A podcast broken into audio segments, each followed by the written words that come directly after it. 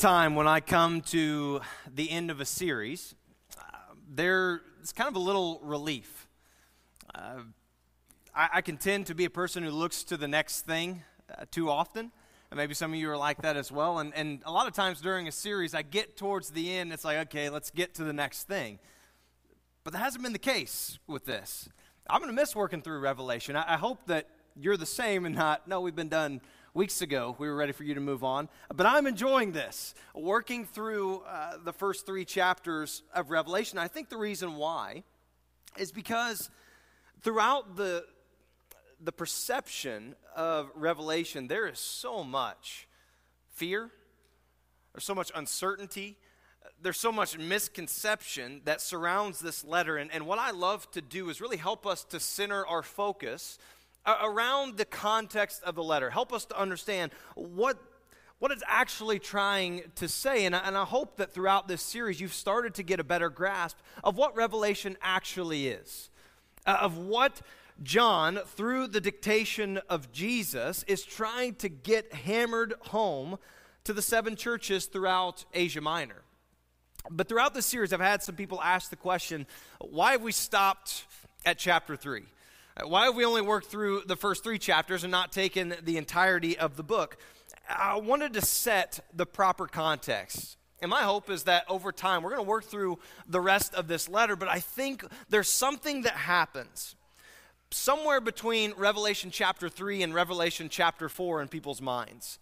Because as you open up your Bible, if you're one of those that has the, the headings for each section in your Bible, you can easily see that in Revelation 1, 2, and 3, this is a specific message to specific churches. Each section probably starts out that way. So, as we look at Revelation chapter 3, 14 through 22 this morning, uh, there's a very good chance that your Bible says to the church in Laodicea.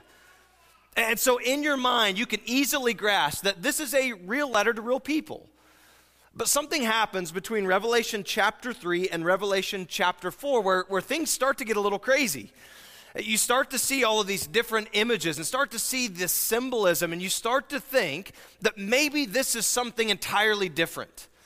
Uh, that maybe the first three chapters were actually written to specific people, but now, Revelation chapter 4 through 22, that's a, that's a totally different animal. And so I wanted to take the first three chapters so that you would actually see the proper context of this letter. We said throughout this series that this is a real letter to real people facing real circumstances. That does not change beginning in chapter 4. This is still a real letter to real people. And so I want us to center our focus around the fact that what Revelation seeks to reveal is not a timeline, not a series of events, but the one that is standing throughout all of them. That's what you in 2023 in Clay County, Illinois, and those in Asia Minor in 96 AD needed to grasp. That regardless of what happens in our future, Christ is going to be standing. He's going to be victorious at the end. So we're going to finish up this series this morning. And, people are always asking, okay, what's, what's next? Uh, starting next week, we're going to work through uh, the next two weeks, 10 verses in Luke chapter 1, uh, beginning in verse 46 down to verse 56, it's probably titled in your Bible, Mary's Song, as she kind of starts to lay out what the coming Messiah looks like and how it fulfills God's promises. And that's going to lead us up to Christmas Eve. But before we get to that, we're going to hit one last church. Uh, in this series that we've called Postcards from Patmos. So, again, if you got your Bibles, Revelation chapter 3, and we're going to work through verses 14 down to the end of the chapter this morning. So we're going to jump right in. Here's what you need to know geographically. Uh, we have now moved about 60 miles southeast of Philadelphia as we've completed this mail route uh, and we land in Laodicea. So here's what Jesus has for the church in Laodicea. Verse 14 To the angel of the church in Laodicea, write, These are the words of the Amen the faithful and true witness, and the ruler of God's creation. Again, it feels like in every verse, you could take multiple weeks to lay out what is actually being packed into this. Because Jesus is making an extreme statement about himself. The first thing he says is this to the church in Laodicea, you need to understand this about Jesus. He is the, not a, the Amen. We often use this word, obviously, at the end of our prayers, but we often lose the actual meaning of what it is. It's not just an ending, a way to transition. Uh, when we use the term amen, it is a certainty.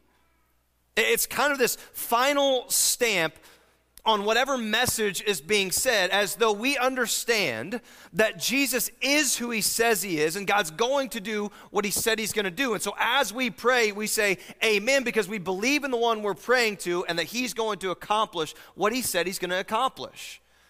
And so Jesus is telling the church in Laodicea, I am the amen. There is a certainty. And that who you've heard I am, it's true that the words that the Father has spoken to me throughout the Old Testament of the one who is to come, and now that I'm here and I've lived and I've died and I've resurrected, I am who I said I am. Certainty. Absolute certainty. Then he moves to the faithful and true witness. Before we get to that, let, us let's, let's do this. I want to really drive home this amen point. So I want to show you a moment in Second Corinthians where Paul kind of expands on what this is and, and who Jesus is. He's writing to the church in Corinth in chapter 1, verse 18. Here's how he starts. But as surely as God is faithful, our message to you is not yes and no. For the Son of God, Jesus Christ, who was preached among you by us, by me and Silas and Timothy, was not yes and no, meaning some of the things that have been said about him are true, and some of the things, ah, he hasn't fulfilled those. But in him, it has always been yes. For no matter how many promises God has made, they are yes in Christ. And so through him, the Amen is spoken by us to the glory of God. Now it is God who makes both us and you stand firm in Christ. He anointed us, set his seal of ownership on us, and put his spirit in our hearts as a deposit guaranteeing what is to come. So the question is, as it relates to the churches in Revelation, is this what do the churches that are being persecuted need to hold on to to persevere? And now, on the other side of the coin, what do the churches that have neglected their faith, that are in need of correction or in need of rebuke, what do they need to be warned of? This that Jesus is the Amen. That who he said he is, that what he said he will do, it is going to happen. There's absolute trustworthiness in the person and work of Jesus Christ. And here's how this affects you uh, that he has told us that the reason he came was because you and I have fallen short of the perfection standard of God. We have broken that bond with our sin in need of repair, but you and I are in no capabilities to bridge this gap ourselves. And so, what are we to do? In his mercy and in his goodness, he has sent his son, and he said, In him is the sacrifice that is needed to bring you back into a right relationship with the Father.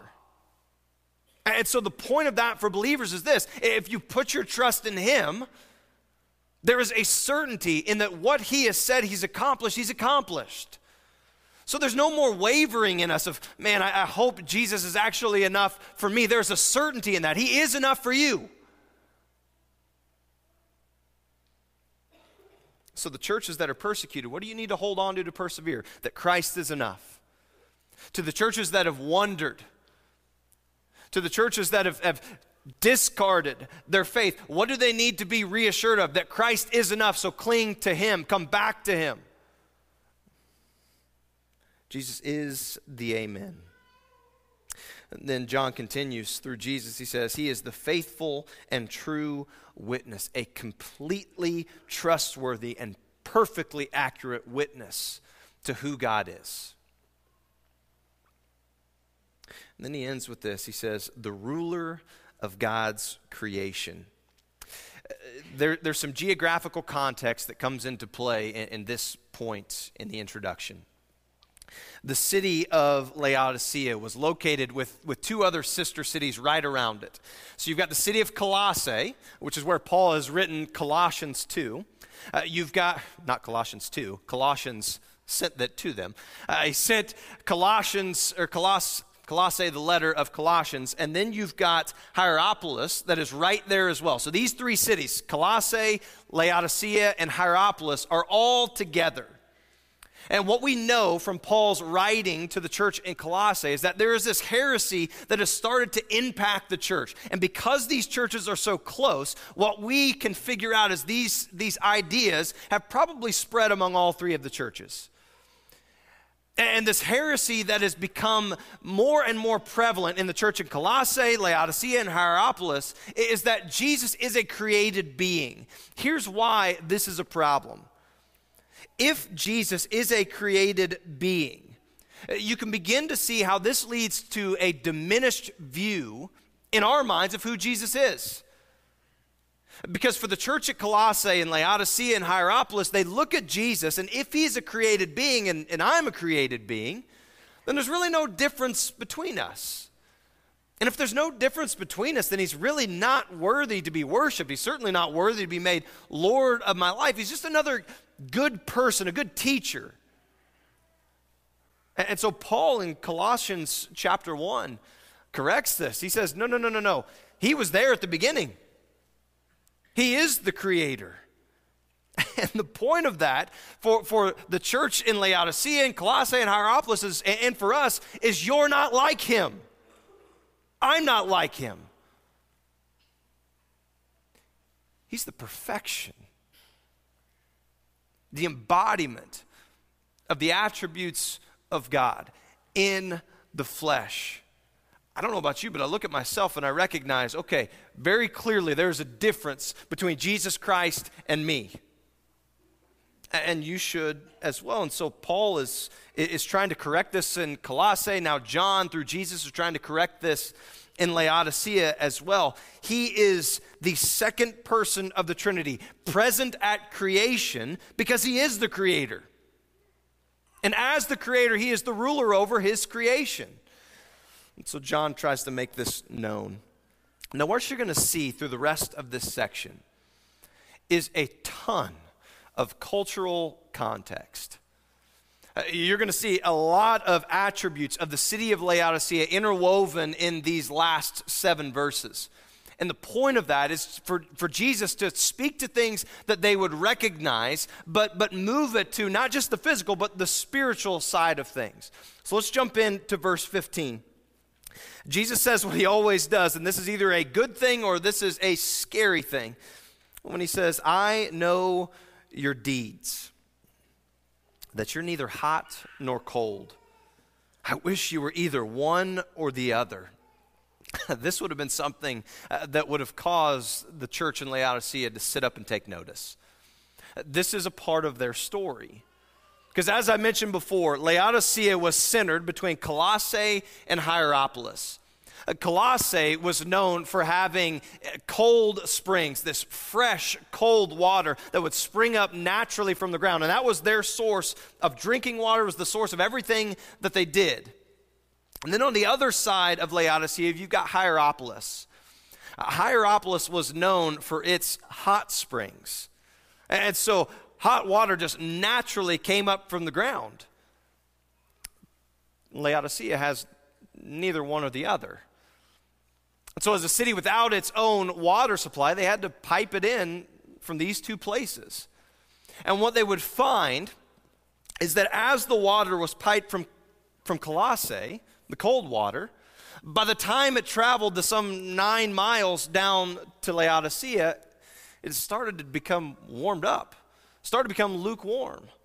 And on the other side, as the water was piped in from Hierapolis, as it made its way down to Laodicea, they would find that it would, it would lose a lot of the temperature along the way. And when it came to Laodicea, it was also lukewarm.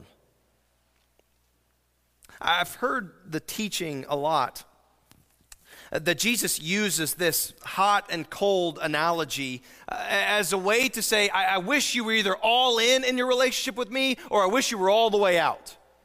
And, and there's certain elements of that. But, but I think what he's doing is actually using the cultural context to communicate a bigger message, one that I think you and I should resonate with as well.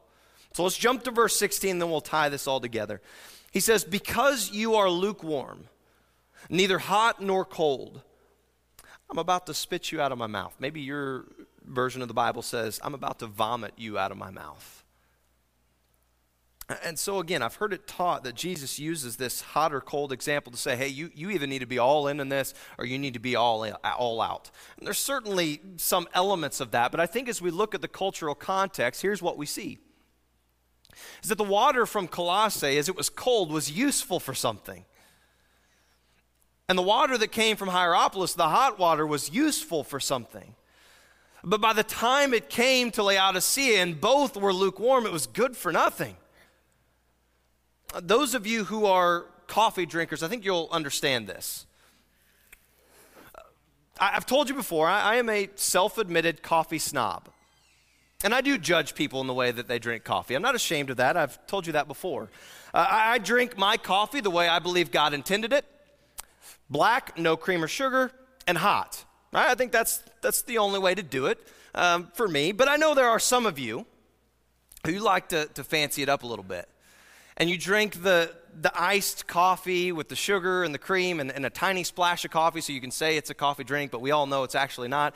But you, you I, I don't, I don't dislike you for that. I, I, I don't understand you. I don't judge you or condemn you for it, but I know there's, there's different things. But what I think both groups can agree on is that there is a moment that happens whether you are a hot black cup of coffee type person or a iced coffee type person there's a moment that happens somewhere along the lines where in one sip that is drinkable because it's either warm enough or it's cold enough, and in the next sip something happens and it becomes absolutely disgusting. If you're a hot coffee drinker, you know, you know the temperature. We, we can't quantify it, but you know what it feels like. Uh, there's a moment where you know in your mind that, yep, this is the last sip. Because after this, it's disgusting. Right? You, you understand this. This is what Jesus is trying to say to the church in Laodicea. Like, hot water is good for something, cold water is good for something, but yet lukewarm water, it's worth nothing. And this is the spiritual state that the church in Laodicea has, has come to. They're not, they're not useful in either regard. It's an indication that their faith has simply become a piece of their life. One of the things that I hear a lot, and, and I understand where it comes from, but I think it's misguided, is when someone says or, or types or whatever, it, whatever medium they use to share that, uh, when they say that, that Jesus is number one in my life, as though I've got this list, this hierarchical, hierarchical list of things, and Jesus is at the top of that. I, I, think, I think it's misguided. Because what Jesus is trying to get drilled into the church in Laodicea's head is that Jesus is not just a piece of your life, He is your life. If Jesus is who he says he is, if he's done what he said he's done, if he saved you and I by our trust in him because of his sacrifice, th- then he's not a piece of our life, he's everything. Or he's nothing.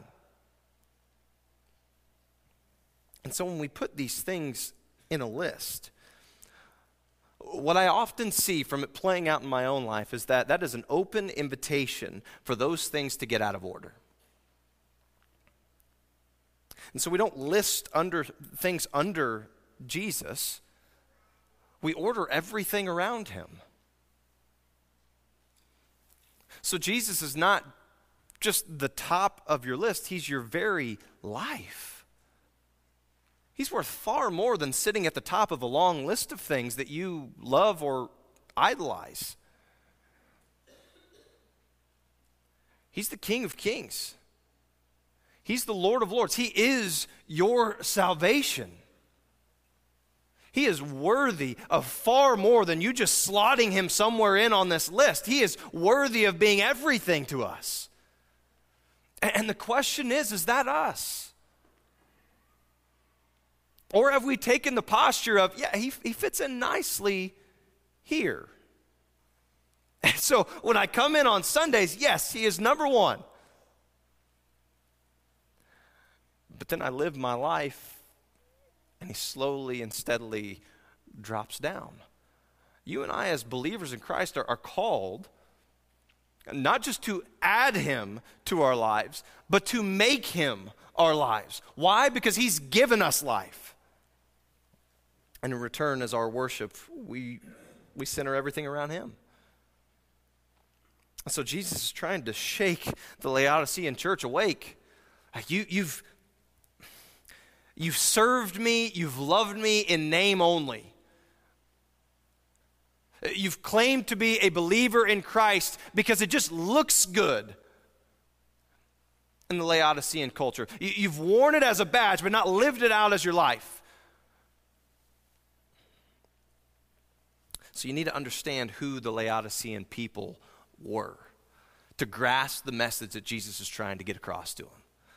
Laodicea was located at the center of, of three major highways of the day.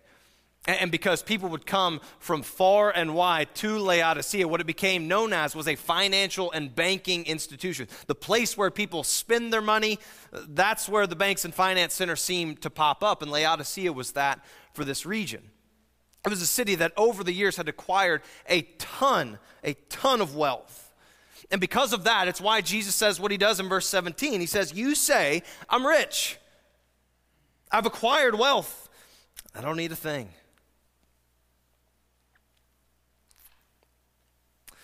But you do not realize that you're wretched, that you're pitiful, poor, blind, and naked.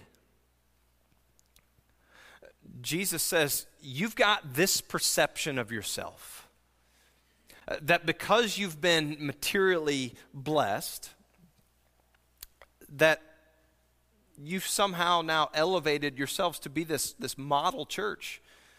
In fact, the city of Laodicea itself says, We don't need anything from anybody. Uh, we are totally self sufficient. One of the examples from Laodicea's history was back about 30 plus years before the writing of this letter. 60 AD, an earthquake absolutely wipes out the region, wipes out the entire city of Laodicea. And because they were under the Roman Empire, Rome offered to come help rebuild the city. And they politely declined. They said, No, we, we've got plenty. We don't need your money. We'll, we'll build ourselves. This was a financially wealthy city, but Jesus says, You've got these physical things. You've got physical financial blessing, and yet the spiritual blessings are, are far away from you. That in your mind, you think we're doing something well because we are self sufficient, and yet the reality is, spiritually speaking, you are wretched, pitiful, poor, blind, and naked. And so, in contrast to this, Jesus says, to the city that thinks they've got everything, they need nothing, and now this has infiltrated the church, he says this I counsel you to buy from me gold refined in the fire so that you can become rich. And white clothes to wear so you can cover your shameful nakedness, and salve to put on your eyes so you can see. Once again, he is speaking to the, the language of the La- La- oh, good grief, Laodicean people they would have been well familiar with the message that Jesus is trying to speak to them. So he says this He, says, You've got physical gold. You've got wealth. You're arrogant among the other cities around you because you feel like you need nothing physically. And while that may be true, the reality is, is you are bankrupt spiritually. And so he says, I counsel you to buy gold refined in the fire. And what he means is this I, I, counsel you, I encourage you, I warn you to hold on to the things that'll last. To find your spiritual gold, not in the things of this world, but in me. And then he moves on and he says, you need to get white clothes to wear so you can cover your shameful nakedness. Another, another contextual thing that would have spoken to these people very, very loudly. Laodicea was known for having a, a certain type of sheep that produced black wool. It was different from everywhere else around. And you could often see a person from Laodicea coming by what they would wear. Uh, they wouldn't wear the normal dyed clothing, they would wear black. And so from far away, you could see, yeah, that's, that's a Laodicean. So we've got, we've got all the gold we need, we've got our own unique clothing. And Jesus says, listen, you, you, you've got nothing in the things that matter. Spiritually speaking, you are poor and naked. And he moves on to the next thing. He says, Man, you're blind. Laodicea was known as a medical hub. And one of the things that they had perfected uh, was, was really dealing with issues of the eye.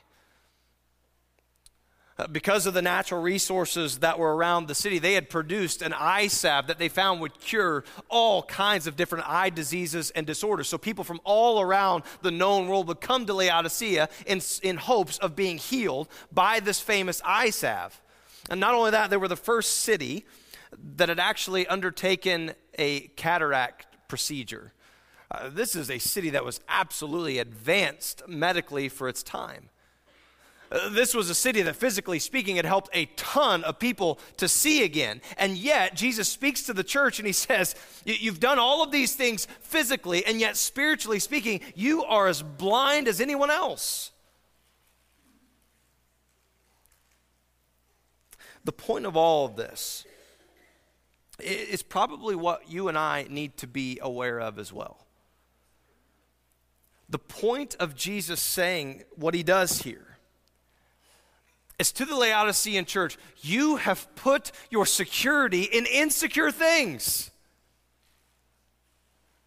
As though somehow you are banking on the physical blessing of the city, the industry of the city, the, the medical breakthroughs of the city. You've, you've taken all those, and for some reason, you've expected them to provide you with hope.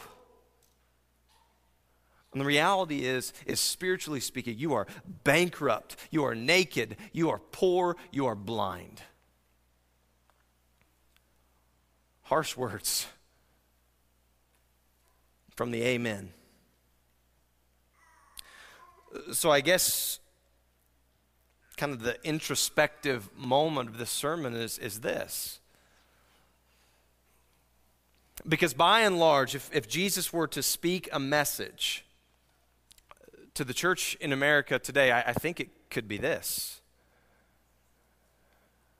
Because let's be honest, what do, what do you need? What do you need physically? The vast majority of us, the answer is nothing. E- even those who, by American standards, may have less, your basic needs, they're met. And the question is for us have we taken the same posture as the church in Laodicea? I can, I can provide for myself. I have everything I could ever want. It, you see this on display, especially parents, when you start to think, what should I give my kids for Christmas? Or what should I buy my family members for Christmas? If you're at our house, the conversation is, what, they don't need anything. Like they got everything that they need. This is us. And the point is this if you put your security, not, not in the physical security, if you put your eternal hope in just what you have, you're going to find that you're in the same boat as the church in Laodicea. You've got nothing. You, we, we think our stuff impresses the King of Kings and the Lord of Lords. Think our physical self sufficiency moves the needle an inch with the one who is the ruler of creation? He's not interested in that. He wants your heart, He wants your surrender. So, the message to the church in Laodicea, it probably should be the same as the church in Louisville wake up.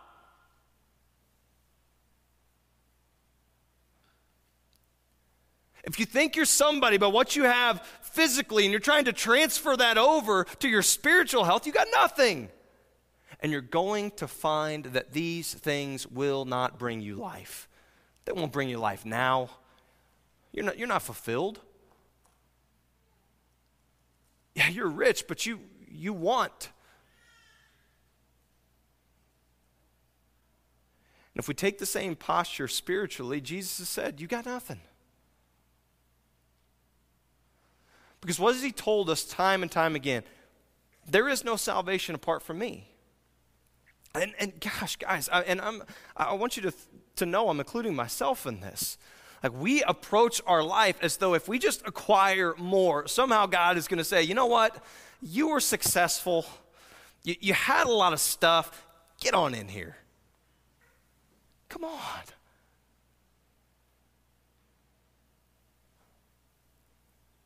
The message throughout all of church history to all of humanity is this there is no life outside of Christ. And yet, some of us are trying to, to acquire that. You can't. And the point of this is, is for Jesus to tell the Laodicean church it would be better for you to have nothing and to know your need for Christ than to have everything and assume you're okay. And this is the spiritual state of the church. So listen, what, what do we need to what do we need to revive in us? What, what do we need to what do we need to change? What do we need to ask for repentance for? Because I know this is us. And we hear this message on, on a Sunday morning, and, and it all sounds good, and we may feel convicted for a moment, and then you're going to go back out into a world that, that the Laodicean church would have too and said, actually, it's all about what you can attain, it's about what you have. You don't have a need for Christ because look at what all you built for yourself.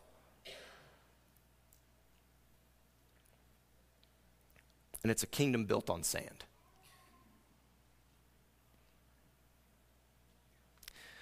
The reason Jesus says what he does to the church in Laodicea is, is not because he hates them. In, in fact, what I would what I would put before you is that this is an act so much grace and mercy. And we get evidence of that in what he says in verse 19.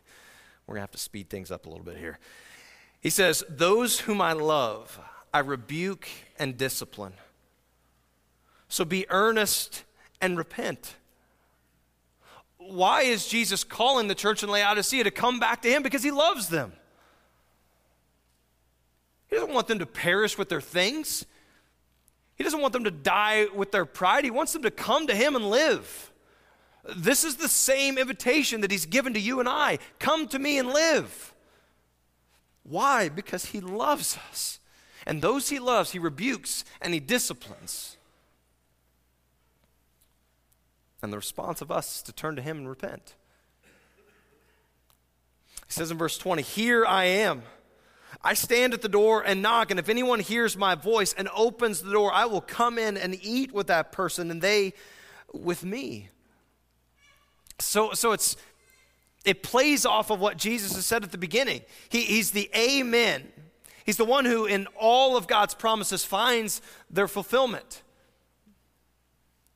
He's the true and faithful witness, the, the one who speaks with certainty of who God is. And he's the ruler of creation. And yet, in all of that power and majesty and authority that he has, what he invites you and I to is an intimate, personal relationship.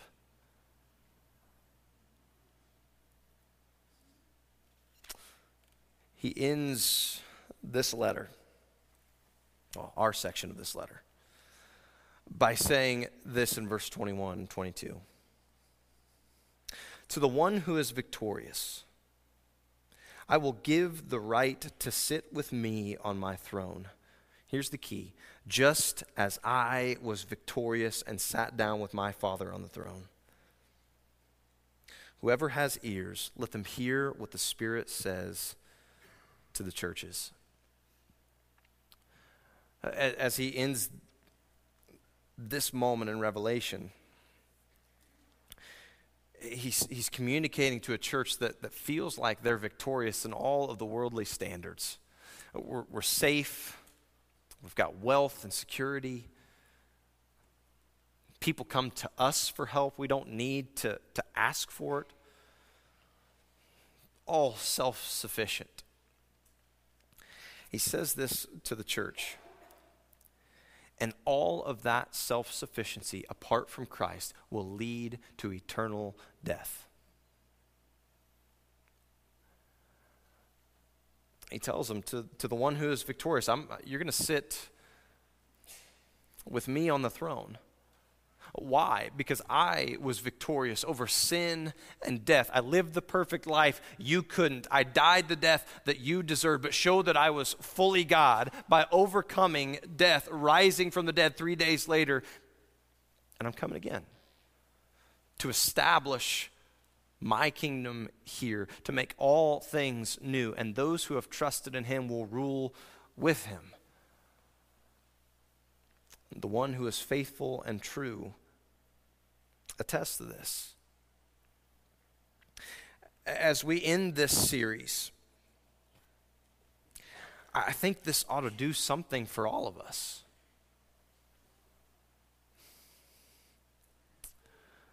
I think believer and unbeliever alike. My hope is that it, it's not through my feeble attempts to preach, it's through the Holy Spirit going before us. But I think through the proclamation of His Word, it ought to shake us awake to the reality of who Jesus is, of, of what He's done, and what He's coming back to do.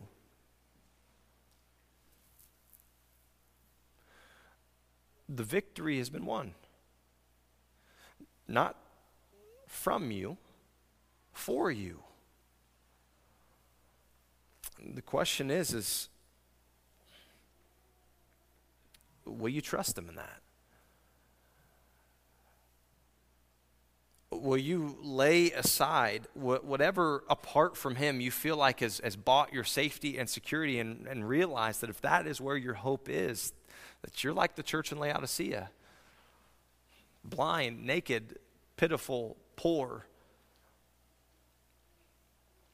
bound for destruction.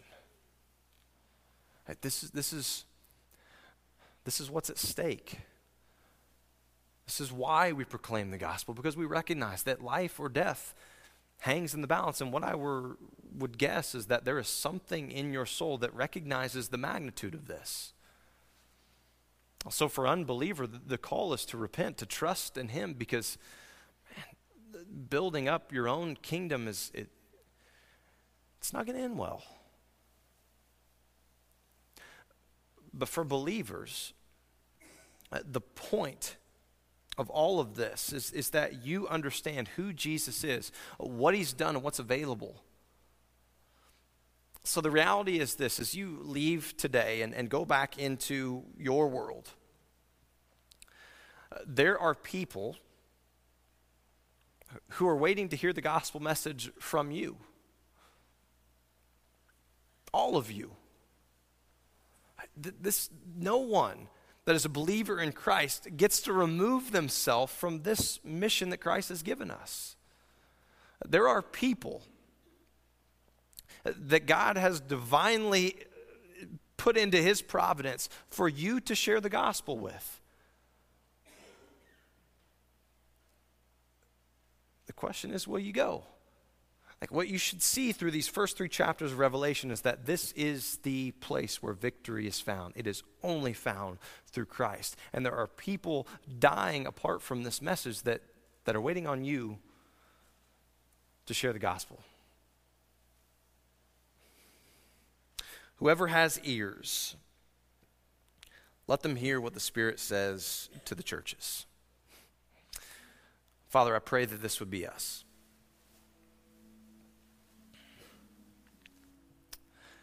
Lord, that, that you would shake us awake, that you would shake me awake.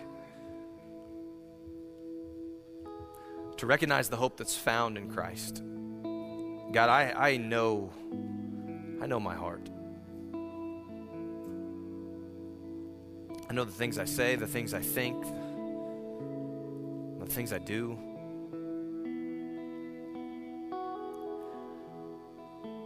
So, Lord, in, in moments of clarity, I recognize that what your word says is true. I know I don't measure up to your standard. I know I'm deserving of death. God, through all of that, how can I be anything but grateful for the fact that through your son's perfect life, through his death, burial, and resurrection, and his waiting to come again, that, that's where my salvation has come from. So, Father, you are worthy of our worship. You're worthy of our praise. You're, you're worthy of our obedience. So, Father, I pray that the words that you've given to the seven churches, I pray that those continue to stir in our minds. Uh, that you remind us to the churches that have clung to you hold on. When trouble comes, when persecution comes, you are the firm foundation. And to those who have failed to see their need for you, or have claimed to be a follower of Christ in, in name only, but it makes no impact on their lives, would, would you shake us awake by the power of your Holy Spirit? Would you convict us where we need convicted? Would you call us to repentance and continue to transform us? Father, we as a church, we as individuals, are fully and completely dependent on you. And so, Father, we pray that you would work among us.